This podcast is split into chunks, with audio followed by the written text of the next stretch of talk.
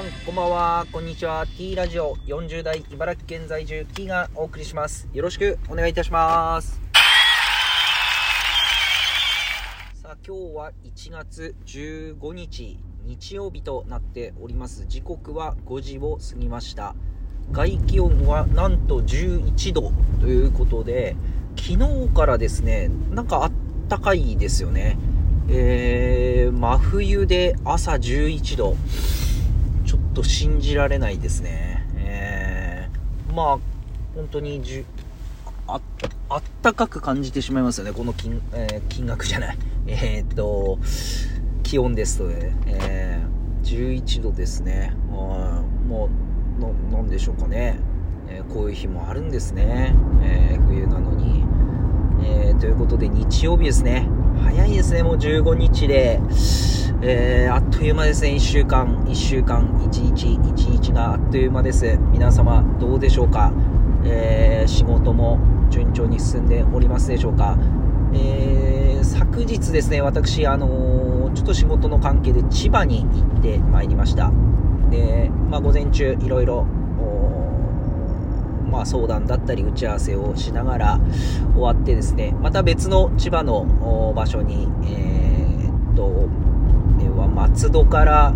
えー、っと習志野ですね、習志野に移動をしようとしたんですけど、まあ、ナビは高速を指示したんですけど、まあ、そんなに時間変わらないかなと思ってですね、下道で行こうと思って下道を選択して走り出したんですけど、いやーちょっと茨城も渋滞いろんなとこでするんですけど、あ、千葉の渋滞というか道路の混み具合っていうのはちょっとやっぱり茨城とはレベルが違うなっていうのをすごく感じましたね。もうなかなか進まなくてですね、でもう交通量というか、まあ、車の量が多いですし、まあ、また信号の数もすぐ赤信号で止まりますし、なかなか移動できなかったんですよね。で、まあ、本当に時間かかって移動してですね、まあ、その後今度は土浦、茨城県の土浦に移動しようと思ってですね、習志野から、まあ、これもナビ入れると成田の方から、えー、っと高速を乗って移動するような、えー、ナビが出たんですよね。で、まあ、ここでも、まあ、やっぱり経費削減ということで、まあ、土日だと